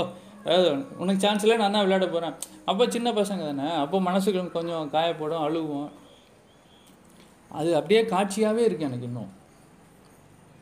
அப்புறம் அப்பா வந்தார். என்னடா ஆச்சு? அப்புறம் அப்பா கூட்டின்னு போனார். அவரு கூட விளையாட வச்சார். இதில் பத்து வயசில் நடந்த விஷயம். ஏன் ஞாபகம் இருக்குது நான் அதை ஞாபகம் வச்சுக்கணும்னு அப்படின்னு எழுதுனேனா? இல்லை மனப்பாடம் பண்ணனா? இல்லை ஸ்ரீராம் ஜெயம் மாதிரி பண்ணனா? இல்லையே. இல்லை ஒரு ஸ்கூல் பாடம் ஞாபகம் இருக்கணும் மனப்பாடம் பண்ணணும்னு சொல்லி நம்ம எவ்வளோ தடவை திருப்பி திருப்பி ஒப்பிக்கிறோம். அது பண்ணவே இல்லை. ஆனால் எனக்கு எப்படி அது ஞாபகம் இருக்குது காட்சியாக மெனக்கடாமல் ஞாபகம் வச்சுக்கிறது தான் எங்கள் ரகசியம். ஞாபக சக்தி அப்படிங்கிறதுல அது ஞாபகம்ங்கிறது ஒரு பதிவு. இது வந்து இயல்பு. இது ஒரு சட்டம். எப்படி வந்து புவியீர்ப்பு சக்திங்கிறது ஒரு சட்டமோ அது மாதிரி எதிரொலி சட்டம்ங்கிறது ஒரு சட்டமும் இது பதிவுகள் இது வந்து ஒரு சட்டம் ஞாபகம்ங்கிறது ஒரு சட்டம். எனக்கு மறந்து போச்சே அப்படின்னு சொன்னேன்னா நீ போய் சொல்கிற நீ கவனிக்கவே இல்லை. நீ அதுக்கு முக்கியத்துவமே தரல. அதுதான் விஷயம். எனக்கு மறந்து போச்சுங்கிறது வந்து நீயா உங்ககிட்ட இருக்கிற அந்த லேக் ஆஃப் அட்டென்ஷனை நீ காமிக்கிற. முக்கியத்துவம் கொடுக்கல. விரும்பலை. விரும்பினா தானே முக்கியத்துவம் தர முடியும்? நான் ஒரு இடத்துக்கு போகணும் விரும்ப கடன்காரன்கிட்ட போய் நான் கடனை திருப்பி கொடுக்கறதுக்கு யாராச்சும் விரும்புவாங்களா? விரும்பவே மாட்டான். அப்போ வந்த அண்ணன் இந்த நேற்றுக்கு கூட ஒரு கிளிப்பிங் பார்த்தேன். அதான் அந்த காட்டு யானை வெள்ளை யானை தான். அதில் வந்து அந்த பேங்க்குக்காரன் வருவான் வீட்டுக்கு. நல்லாயிருக்கும் இன்றைக்கி டைம் இருந்தால் கூட பார்க்கலாம். இன்றைக்கி ஃப்ரீ தானே எல்லோரும். சமுத்திரக்கனி படம் அது எப்படி வந்து அந்த விவசாயம் பண்ணுறவங்க வந்து பேங்க்கு தான் இப்போ லோன் கொடுக்குது. லோன் கொடுக்கறது வந்து உரம் வாங்குறதுக்கு விதைகள் வாங்குறதுக்கு அப்புறம் கொடுத்துருது. மழை பெஞ்சால் தானே இவனுக்கு விவசாயம்? மழை ரெண்டு வருஷம் பெஞ்சுது விளைச்சல் வந்தது விற்றான் மற்ற மறுபடியும் மூணு வருஷம் மழை இல்லை விற்கலை இவனுக்கு மாதம் மாதம் வட்டிக்கு கட்டணும். வட்டிக்கு வட்டி ஆயிடுச்சு கட்டலை மூணு வருஷமாக இவனுங்களை பேங்க் என்ன செய்யுது? இவனுங்க என்ன பண்ணுறாங்க அதுக்காக? இதுதான் கதை. ரொம்ப நல்லா போகும். இது நடக்குது இப்படி தான் ஏன் விவசாயிகள் தற்கொலை பண்ணிக்கிறாங்க? அதெல்லாம் விவசாயம் பண்ணுறது தப்புங்கிறது அந்த பாயிண்ட் போயிடுச்சு. இப்போ இருக்கிற விஷயத்தில் தேவையில்லாத தற்கொலைகள். அதில் பேங்க்குக்காரன் வருவான் காரில் வந்து இறங்கும்போது அந்த அம்மா வீட்டு அம்மா வந்து வெளியே விறகு வெட்டிகிட்டு இருக்கோம். அப்போ வந்து ஏம்மா முருகேசன் இல்லையா? எதுக்கு கேட்க வரான்னா வட்டி வாங்குறதுக்கு. அது அவர் இல்லைன்னா நான் வெளியே உட்காந்து விழ வேடிட்டு இருக்கேன். தெரியல அவங்களுக்கு. அந்த அம்மா உள்ளே தான் இருக்கான். அப்போ பையன் இருப்பான். ஹஸ்பண்ட் ஒய்ஃப் பையன். பையன் விளையாடின்னு இருப்பான். டயர் வச்சு ஏதோ டயர் ஓட்டின்னு. டயர் ஓட்டுற விளையாட்டெல்லாம் ரொம்ப நல்லா இருக்கும். அதெல்லாம் காட்டுவாங்க. யதார்த்தமாக இருக்கும் அந்த படம். அப்போ டேய் அப்பா எங்கடா? அப்படின்னா "ம், அதான் சொல்லிட்டாங்கல்ல. அப்படின்ல அவ்வளோதான் செம தீவிரம் நினச்சார் அப்புறம் ஏ சொல்லிட்டானா அப்பா கோழி கூட இல்லை கோழி கூடைக்குள்ளே இல்லை அப்படின்னுவான். என்னடா சொன்ன? ஆ? ஆ சார் வாங்க சார் என்னமோ சொல்கிறான் அங்கே ஒரு கோழி கூடை இருக்குது அப்படின்னு சொல்லிட்டு கோழி கூடை திறந்து பார்த்தா உள்ளே நாலு கோழி இருக்கும். ஏ என்னடா கோழி கூடைக்குள்ளே இல்லை அவர்? அதைத்தானே யார் சொன்னேன் நான்? நான் அதைத்தானே சொன்னேன் கோழி கூடைக்குள்ளே இல்லைன்னு. நீ என்ன திருப்பி அதே சொல்ல செம்ம பிளான் போடுவாங்க எஸ்கேப் ஆகிறதுக்கு அப்புறம் அவன் வெளியே வரும்போது அப்படியே சரி சார் அவன் இல்லை போல் உண்மையிலே நடந்து வெளியே வெளியேனா காருக்கு வந்துட்டு இருப்பான். செருப்பை பார்த்துருவான். சார் இது யாரோட செருப்பு? பெரிய ஆள் செருப்பு இருக்குது உள்ளதாக இருக்கான் அப்படி. அப்புறம் வா உள்ளே போய் பார்ப்போம். அப்படின்னு போகும். அப்புறம் உள்ளே போய் பார்க்கும்போது நான் தான் சொல்கிறேன்ல வீட்டில் எல்லாம் செருப்பை மறந்து வச்சுட்டு போயிட்டார் அவர். இதெல்லாம் எதுக்கு வருதுன்னா அவன் உள்ளே போய் ஒளிஞ்சுக்கிறான். ஏன்னா கடன் திருப்பி கட்டணும். இவன் இங்கே வட்டி கேட்பான். ஆனால் மூவி வந்து அதுக்கப்புறம் ரொம்ப நல்லா போகும். இவங்க என்ன செய்கிறாங்க அதுக்கு? இப்போ இது ஏன் ஏற்படுது? ஏன் இவங்க தற்கொலை பண்ணிக்கிறாங்க? அதெல்லாம் வந்து விஷயமா வருதுன்னு வச்சுக்கோங்க. விரும்பாத விஷயங்கள். இப்போ அந்த நம்ம விருப்பப்பட்டது எந்த விஷயமா இருந்தாலும் நீங்கள் அதை ஞாபகம் வச்சுக்கணும்னு பதிவு வச்சுக்கணும்னு அவசியமே கிடையாது. தானாக பதிஞ்சிடும் அந்த மாதிரி நீங்கள் மனசில் வந்து கற்பனை பண்ணுறீங்கன்னு வச்சுக்கோங்க. அந்த கற்பனை பண்ணுறது இன்னொரு மெத்தட் இன்னொரு மெத்தடில் நீங்கள் மெனக்கடவே தேவையில்லை மனசு சம்மந்தம் மனசில் பதியிறது தான் சிக்கல். அதனால தான் பாரதியார் காலையில் படிக்க சொல்கிறார் மனசில் ஏன் பதிய மாட்டேங்குதுன்னா குப்பைகள் சேர்ந்துட்டுருக்கு. குப்பைகளை இம் இன்ஸ்டண்ட்டாக கிளியர் பண்ணணுன்னா என்ன பண்ணுறது எனக்கு இன்ஸ்டன்ட் ட்ரீட்மெண்ட் வேணும். குப்பை சேருதுன்னு சொல்கிற ரைட்டு ஆனால் நைட் வரைக்கும்லாம் வெயிட் பண்ண முடியாது. பேராசக்காரன். மனசு சுத்தம் பண்ணும் இன்ஸ்டண்ட்டாக அதாவது அந்த மாத்திரை அலோபதி மாத்திரை மாதிரி. இதெல்லாம் தான் நமக்கு தேவை. ஏன்னா நம்ம வந்து மருந்தில்லா வாழ்க்கைக்கு கொண்டு போகிறோன்னா அதுக்கு ஈக்குவலண்ட்டாக ஒரு யுக்தியை நாம் கொடுத்து தான் ஆகணுங்கிற பொறுப்பு. இது தப்பு அது தப்புன்னு சொல்கிறது ஈஸி நீ என்ன செய்ய போகிறேன்னு சொல்லணும். அப்போ எனக்கு அதுக்கு அந்த மருந்துக்கு ஏற்ற ஒரு வழிமுறையை நாம் சொல்லித்தரத்துக்கு ரெடியாக இருந்தால் மட்டும்தான் நீ இன்னொன்று வேண்டாம்னு சொல்கிறதுக்கு எனக்கு உரிமை இருக்குது ஒரு மருத்துவத்தை தப்பு சொல்கிறேன்னா உங்ககிட்ட என்ன சரக்கு இருக்குது அந்த மாதிரி ஒரு இன்ஸ்டன்ட் மாத்திரை ஒன்று இருக்குன்னு சொல்கிறேன் அந்த இன்ஸ்டன்ட் மாத்திரை ஒரு விஷயத்தை ஞாபகம் வச்சுக்கணுன்னாக்கா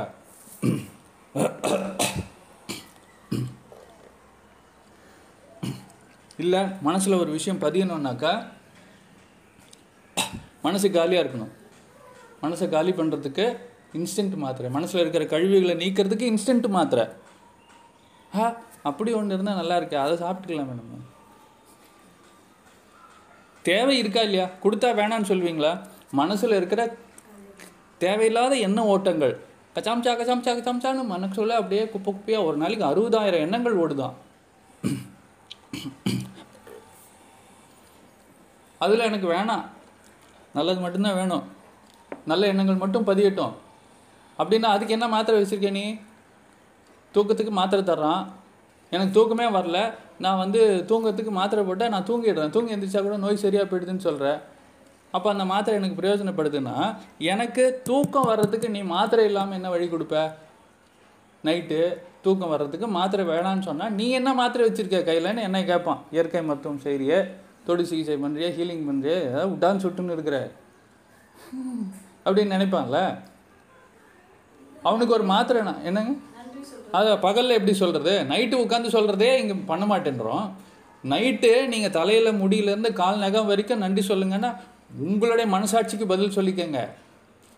நீங்கள் எனக்கு பதில் சொல்லவே தேவையில்லை. உங்கள் மனசாட்சிக்கு பதில் சொல்கிறீங்க ஃபேஸ்புக் பார்த்துட்டு தூங்குறீங்களா? இன்ஸ்டாகிராம் பார்த்துட்டு தூங்குறீங்களா? இல்லைன்னா தலையிலேருந்து கால் வரைக்கும் ஒவ்வொரு உறுப்பையும் உங்கள் மனசனுடைய கண்ணு ஆன்மானுடைய கண்ணுனால பார்த்து அதுக்கிட்ட பேசி அதுக்கிட்ட நன்றி சொல்லிட்டு தூங்குறீங்களான்னு என்கிட்ட பதில் சொல்ல வேண்டாம்.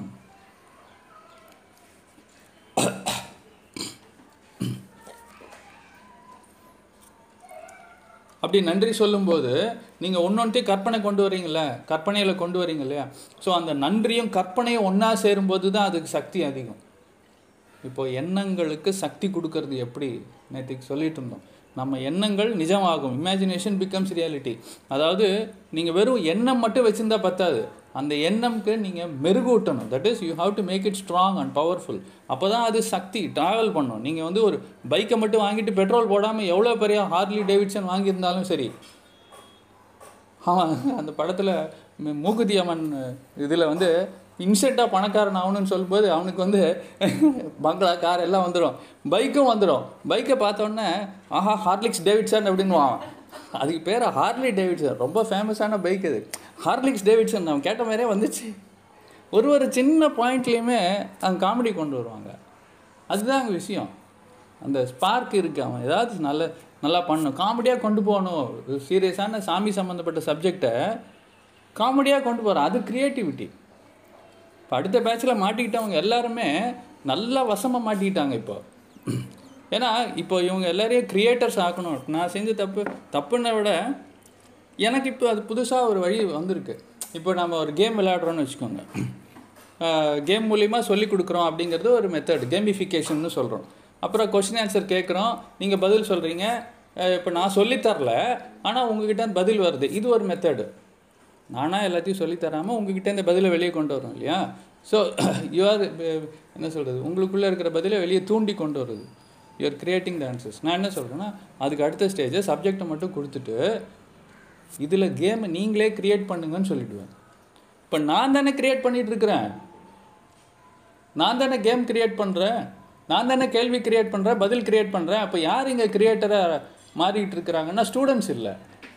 படைப்பாளர்களில் உருவாக்குற கல்லூரினா இங்கே வாத்தியார் தான் படைப்பாளராக மாறின்னு இருக்கிற தவிர அதுக்கு பதில் சொல்கிற ஆட்கள் வந்து பெறுபவர்களாக மட்டும்தான் இருக்கிறாங்க.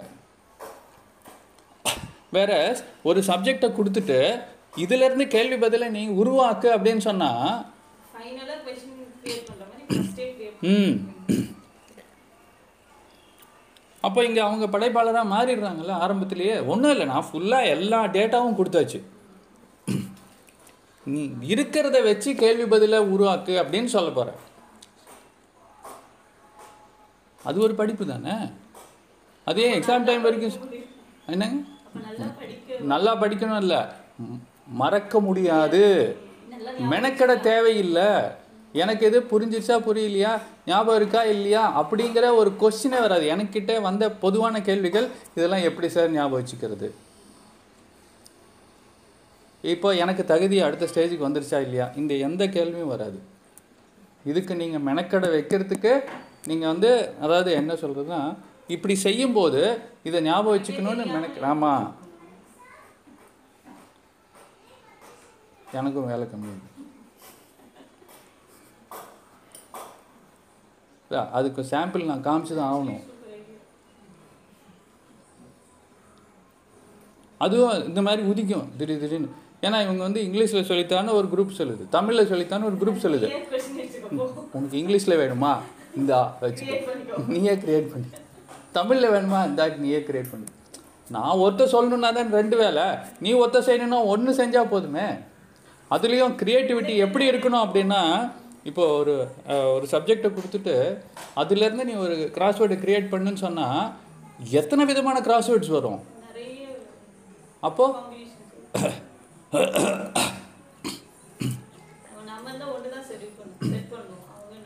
அந்த ஒன்றுத்தை வச்சு எல்லாரையும் பொறுத்த ட்ரை பண்ணுவோம் அந்த ஒன்றுத்துக்குள்ளே ஆனால் இவங்க கிரியேட் பண்ணுறது வந்து இவங்களுக்கான கிராஸ்வேர்டு எப்படி திருக்குறள் திருவள்ளுவருக்கு தான் இவங்களா உருவாக்கக்கூடிய ஒரு திருக்குறளை நாம் உருவாக்க வைக்கணும். அதுக்கு அடித்தளம் கொடுக்கணும். அவ்வளோதான் பேஸ்மெண்ட்டை மட்டும் கொடுத்துட்டு இதுலேருந்து நீ உருவாக்கு. இதுதான் அவங்களுடைய ஃபீட்பேக்காகவும் இருக்கும் அவங்களுடைய பார்ட்டிசிபேஷனாகவும் இருக்கும் அவங்களுடைய க்ரியேஷனாகவும் இருக்கும் அவங்களுடைய லேர்னிங்காகவும் இருக்கும். நான் ஃபீஸ் கேட்கவே இல்லை. நீ தான் படிக்கணும்னு வந்து மாட்டினேன் எப்படி? அதை தான் ஃபஸ்ட்டே அந்த ப்ரெசன்டேஷனில் முதல் படமே நீங்கள் பார்த்தீங்கல்ல ரெண்டு பேருமே. செம்மறி ஆடு. ஆ- ஆடு படம் தான் போட்டிருந்தேன் நான். ஆடுனா பலியாடு அது ஏன் அந்த பலியாடு படத்தை போட்டேன்னு தெரியவே இல்லை அதுக்கேற்ற மாதிரியே நடக்குது. பலியாடாக வந்து மாட்டிக்கிட்டீங்க. அப்புறம் ஏன்டா நம்ம மாட்டிக்கிட்டோம்? அது ரொம்ப நாளாக இந்த சப்ஜெக்ட் ப்ரொசீடே ஆக மாட்டேங்குது அப்படின்னு யோசிச்சுட்டு இருந்தேன். ஏன்னா மெத்தடு வரல இது வரைக்கும். இன்றைக்கி தான் வந்திருக்கு அந்த மெத்தடு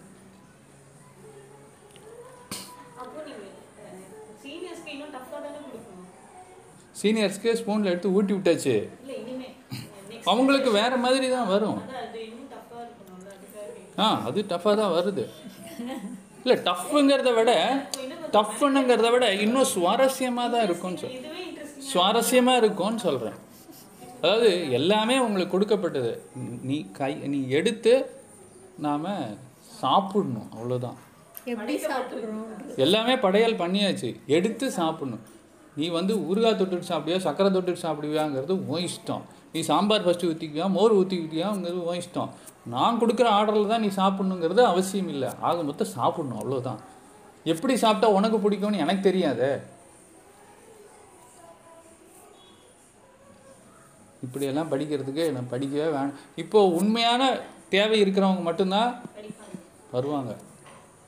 நீங்கள் எப்போ கிளாஸ் எடுக்க போகிறீங்க ஆ?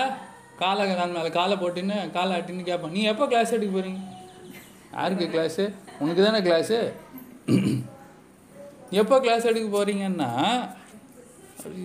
எதுக்காக கிளாஸ் எடுக்கணும்? நான் எனக்காக கிளாஸ் எடுக்கணுமா? உனக்காக கிளாஸ் எடுக்கணுமா? உனக்கு உனக்காக கிளாஸ் எடுக்கணும்னா நீ தானே அதில் பங்கு. உனக்கு ஃபிஃப்டி ஃபிஃப்டி ஷேர்னா கூட ஒரு கம்பெனி ஷேர்னா ஃபார்ட்டி நைன் ஃபிஃப்டி ஒன் அந்த மாதிரிலாம் போடுவாங்க. ஷேர் மார்க்கெட் இன்ஸ்டண்ட்டாக மனசை க்ளீன் பண்ணுறதுக்கு என்ன பட்டன் மனசில் இருக்கிற கழிவுகள் போகணும் அப்படின்னா இன்ஸ்டண்ட்டாக பகல் நேரத்துலையும். நைட்டு நன்றி சொல்கிறது ஒரு பக்கம். அது அந்த நாள் ஃபுல்லாக சேர்ந்தது. இன்ஸ்டண்ட்டாக நன்றி சொல்கிறது எப்படி? நன்றி சொல்கிறது ஆன்சரே சொல்லிட்டேன். அதுதான் ஆன்சரு அதுதான் ஆன்சரு இன்ஸ்டண்ட்டாக கழிவுகளை நீக்கிறதுக்கு நீங்கள் நன்றிங்கிற ஒரு பட்டன் அமுத்துனீங்கனாக்கா அது வந்து புஷ்ஷுன்னு தண்ணி ஊற்றி மனசில் இருக்க எல்லாத்தையும் ஒரு மழை மாதிரி வந்து எல்லாத்தையும் க்ளீன் பண்ணி விட்ரும் அந்த நன்றிங்கிறது அந்த இடத்துல அப்போது இது இது எப்போ செய்யறது? இந்த நன்றி சொல்கிறதுங்கிறது எப்போ செய்யறது?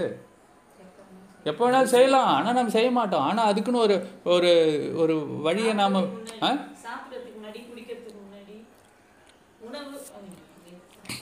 மோஸ்ட்லி நம்ம எப்போ தேங்க் இங்கே சொல்கிறதெல்லாம் கரெக்டு தான். இன்னும் ஈஸியாக செய்யலாம். இந்த நன்றியும் கற்பனையும் சேர்த்து செய்யறது நீங்கள் சாப்பிட்டதுக்கு முன்னாடி நன்றி சொல்கிறது எல்லாம் ஓகே அது தப்பு இல்லை. ஆனால் இதில் ஒரு சின்ன டெக்னிக்கு எனக்கு தெரிஞ்சது என்னென்னா சாப்பிட்றதுக்கு முன்னாடி நாம் கை கழுவுறோம் காது கழுவுறோம் கால் கழுவுறோம் இது எல்லாமே வந்து நம்ம சாப்பிட போகிறோம் அப்படிங்கிறத உடம்புக்கு தெரிவிக்கும் போது அது வந்து ஓ நீ இது செய்ய போறியா? அப்படின்னு சொல்லிட்டு மற்ற வேலையெல்லாம் நிறுத்திட்டு அது வந்து ஜீரண மண்டலத்துக்கு ரத்த ஓட்டம் உயிரோட்டம் காற்றோட்டம் பயோமேக்னடிசம் எல்லாத்தையும் கொண்டு வந்து சுவை அரும்புகளுக்கு நிறைய ரத்த ஓட்டத்தை கொண்டு வந்து நான் ரெடி அப்படின்னு ஒரு போர் படையை கொண்டு வந்து நிறுத்துது பார்த்தீங்களா பாகுபலி மாதிரி. அதுக்கு தான் இதில் செய்ய வைக்கிறது. நம்மளுடைய ஃபோக்கஸை கொண்டு வரதுக்கு தான் இந்த காரியங்கள். ஃபோக்கஸ் ப்ரையாரிட்டி கொடுக்குறோம் அப்படின்னா.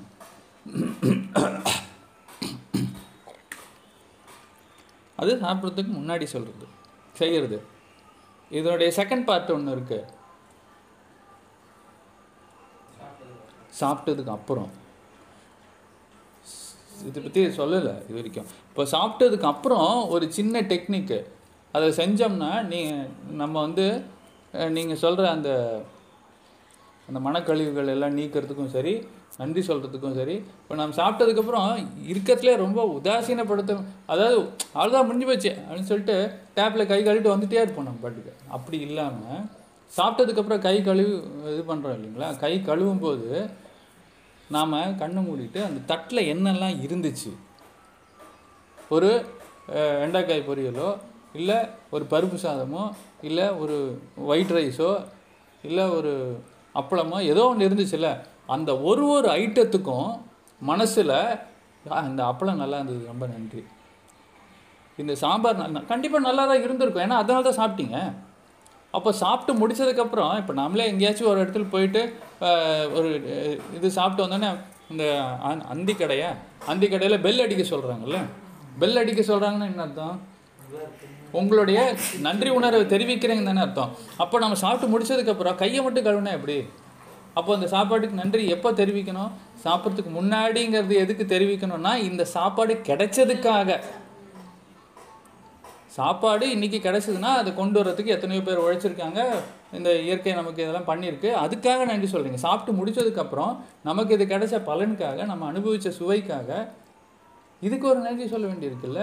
அப்போ அந்த கை கழுவும் போது அந்த நன்றி சொல்கிறது எப்படின்னா கண் திறந்துட்டு சொல்ல முடியாது. கண்ணை மூடிட்டு எதுக்கு நன்றி சொல்லணும்னா அந்த உணவை நீங்கள் மனசில் கற்பனையாக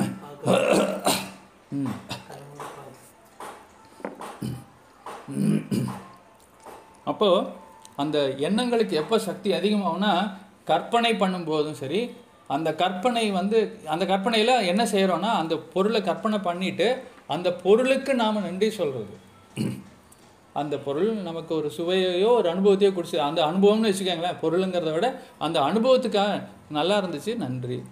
சாம்பார் சாதமாக சூப்பராக இருந்துச்சு நம் நன்றி. ஏதோ ஒன்று நல்லா இருந்தது நன்றி. அப்படின்னு சொல்லி ஒவ்வொரு பொருளையும் கண்ணில் ரெண்டு நிமிஷம் கூட ஆகாது. கை கழுவுற நேரத்தில் நீங்கள் அந்த ஒரு ஒரு உணவுப் பொருளை மனசில் கற்பனை பண்ணி அந்த கற்பனையில் நன்றி சொல்லிட்டு வந்தீங்கன்னா அது ஒரு இன்ஸ்டண்ட்டாக நம்ம மனசை சுத்தம் பண்ணுற வேலை அது. இந்த மாதிரி நீங்கள் வாய்ப்பு உருவாக்கிக்கலாம். இது ஒரு எக்ஸாம்பிள் தான். நம்ம வந்து எக்ஸாம்பிள் தான் சொல்ல முடியும். எப்போல்லாம் உங்களுக்கு வந்து இன்ஸ்டண்ட்டாக மனசு சுத்தமாகணும் அப்படின்னு நினைக்கிறீங்களோ அப்போல்லாம் நன்றிங்கிற தண்ணி ஊற்றி கழுவிக்கலான்னு சொல்கிறேன் இல்லை உங்களுக்கு மனசு ரொம்ப கஷ்டமாக இருக்குது அப்படின்னு சொன்னால் அப்போ குப்பை அதிகமாக சேர்ந்துருச்சு. நீங்கள் சொல்கிறீங்களா மனசு பாரமாக இருக்குது ஏன்னா பெரிய கல்லை கொண்டு வந்து உள்ளே வச்சுட்டோம். அது பெரிய கல்லே கிடையாது. கல்லை நாம் தான் பிடிச்சிட்ருக்கோம் இப்போ அந்த கல்லை நம்ம கரைக்கணும் அப்படின்னா தண்ணி வேணும். கல் தானே பாரத்தை கொண்டு வரும். தண்ணி தான் கல்லை கரைக்கும். தண்ணி எவ்வளோ பெரிய கல்லாக இருந்தாலும் தண்ணி பேஞ்சிக்கிட்டே இருந்ததுனாக்கா அந்த கல் கரைஞ்சிடும் அப்போ அந்த தண்ணி ஊற்றி தண்ணி ஊற்றி கரைக்கிறதா? அந்த பாரத்தை கரைக்கிறது. மழை பெய்யணும். மழை பெஞ்சு தான் மலையை வந்து உடைக்குது. அப்போ இந்த மழைங்கிறது நன்றி உணர்வு அப்படிங்கிறப்போ அதை நீங்கள் அப்பப்போ பட்டன் ப்ரெஸ் பண்ணி வச்சுக்க வேண்டியது. எதுக்கு நன்றி சொல்கிறது அது உங்களுக்கு தான் தெரியும். உங்களுக்கு என்ன அனுபவம் கிடைச்சிது? கிடைச்ச அனுபவத்துக்கு நன்றி சொல்லுங்கள் இப்போ ஒரு கேள்வி கேட்குறேன்னு வச்சுக்கோங்க. அந்த கேள்வியில் உங்களுக்கு ஒரு பதில் கிடச்சிருச்சு. நீங்கள் சந்தோஷமாக என்கிட்ட கொண்டு வந்து அந்த பதில் சொல்கிறீங்க ஒரு அனுபவம் கிடைச்சதுல? அந்த அனுபவத்துக்கு ஒரு நன்றி சொல்லணும். இப்போ நான் ஒரு கேள்வி கேட்க போகிறேன் இதுக்கு என்ன பதில்? இன்னைக்கு வருதான்னு பார்ப்போம் வரலைனாலும் இப்போலாம் வருத்தப்படுறது கிடையாது. நீங்கள் பார்ட்டிசிபேட் பண்ணலைனாலும் கேட்கலனாலும் வருத்தப்படுறது. இல்லை ஏன்னா நீங்கள்லாம் உங்களுடைய ட்ராக்கில் இருக்கீங்க. இப்போ நான் அதை ஜட்ஜ் பண்ணுறதுக்கு எனக்கு ஆள் கிடையாது எனக்கு உரிமையும் கிடையாது. என்னுடைய வேலையும் கிடையாது அது. தெரிவிக்க வேண்டியது தான் என்னுடைய வேலை. நீங்கள் அதுக்காக எனக்கு ஃபீட்பேக் கொடுக்குறீங்களா? பார்ட்டிசிபேட் பண்ணுறீங்களா நீங்கள் வந்து ஏன் அதுக்கு வந்து நீங்கள் வர சொன்னீங்க?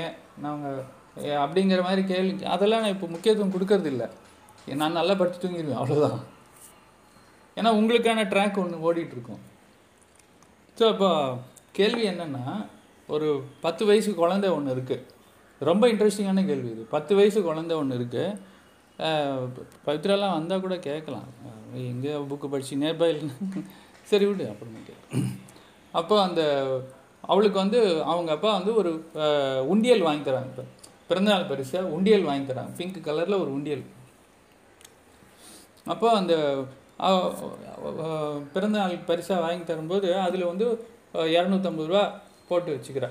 அவருக்கு அப்பா அப்பா தான் தர்றாரு.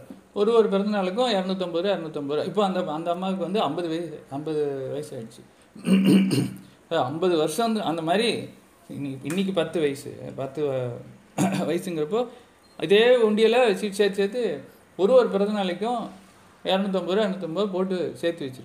இது கூட ஒரு சிஸ்டர் இருக்கும். கரெக்டாக இருக்கும் அவங்க வந்தாக்கா.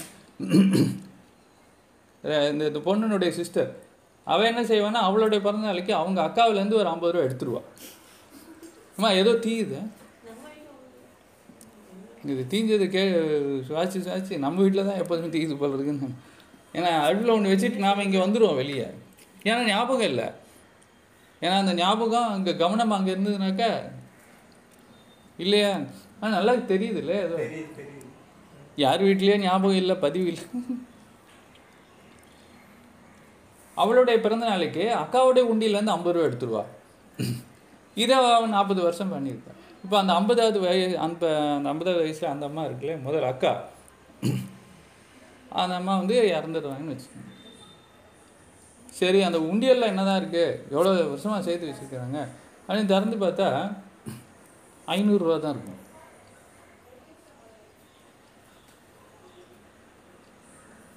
இது எப்படி சாத்தியம்? இதுதான் கணக்கு. இதுக்கு பதில் யார் சொல்கிறீங்கன்னு பார்ப்போம்.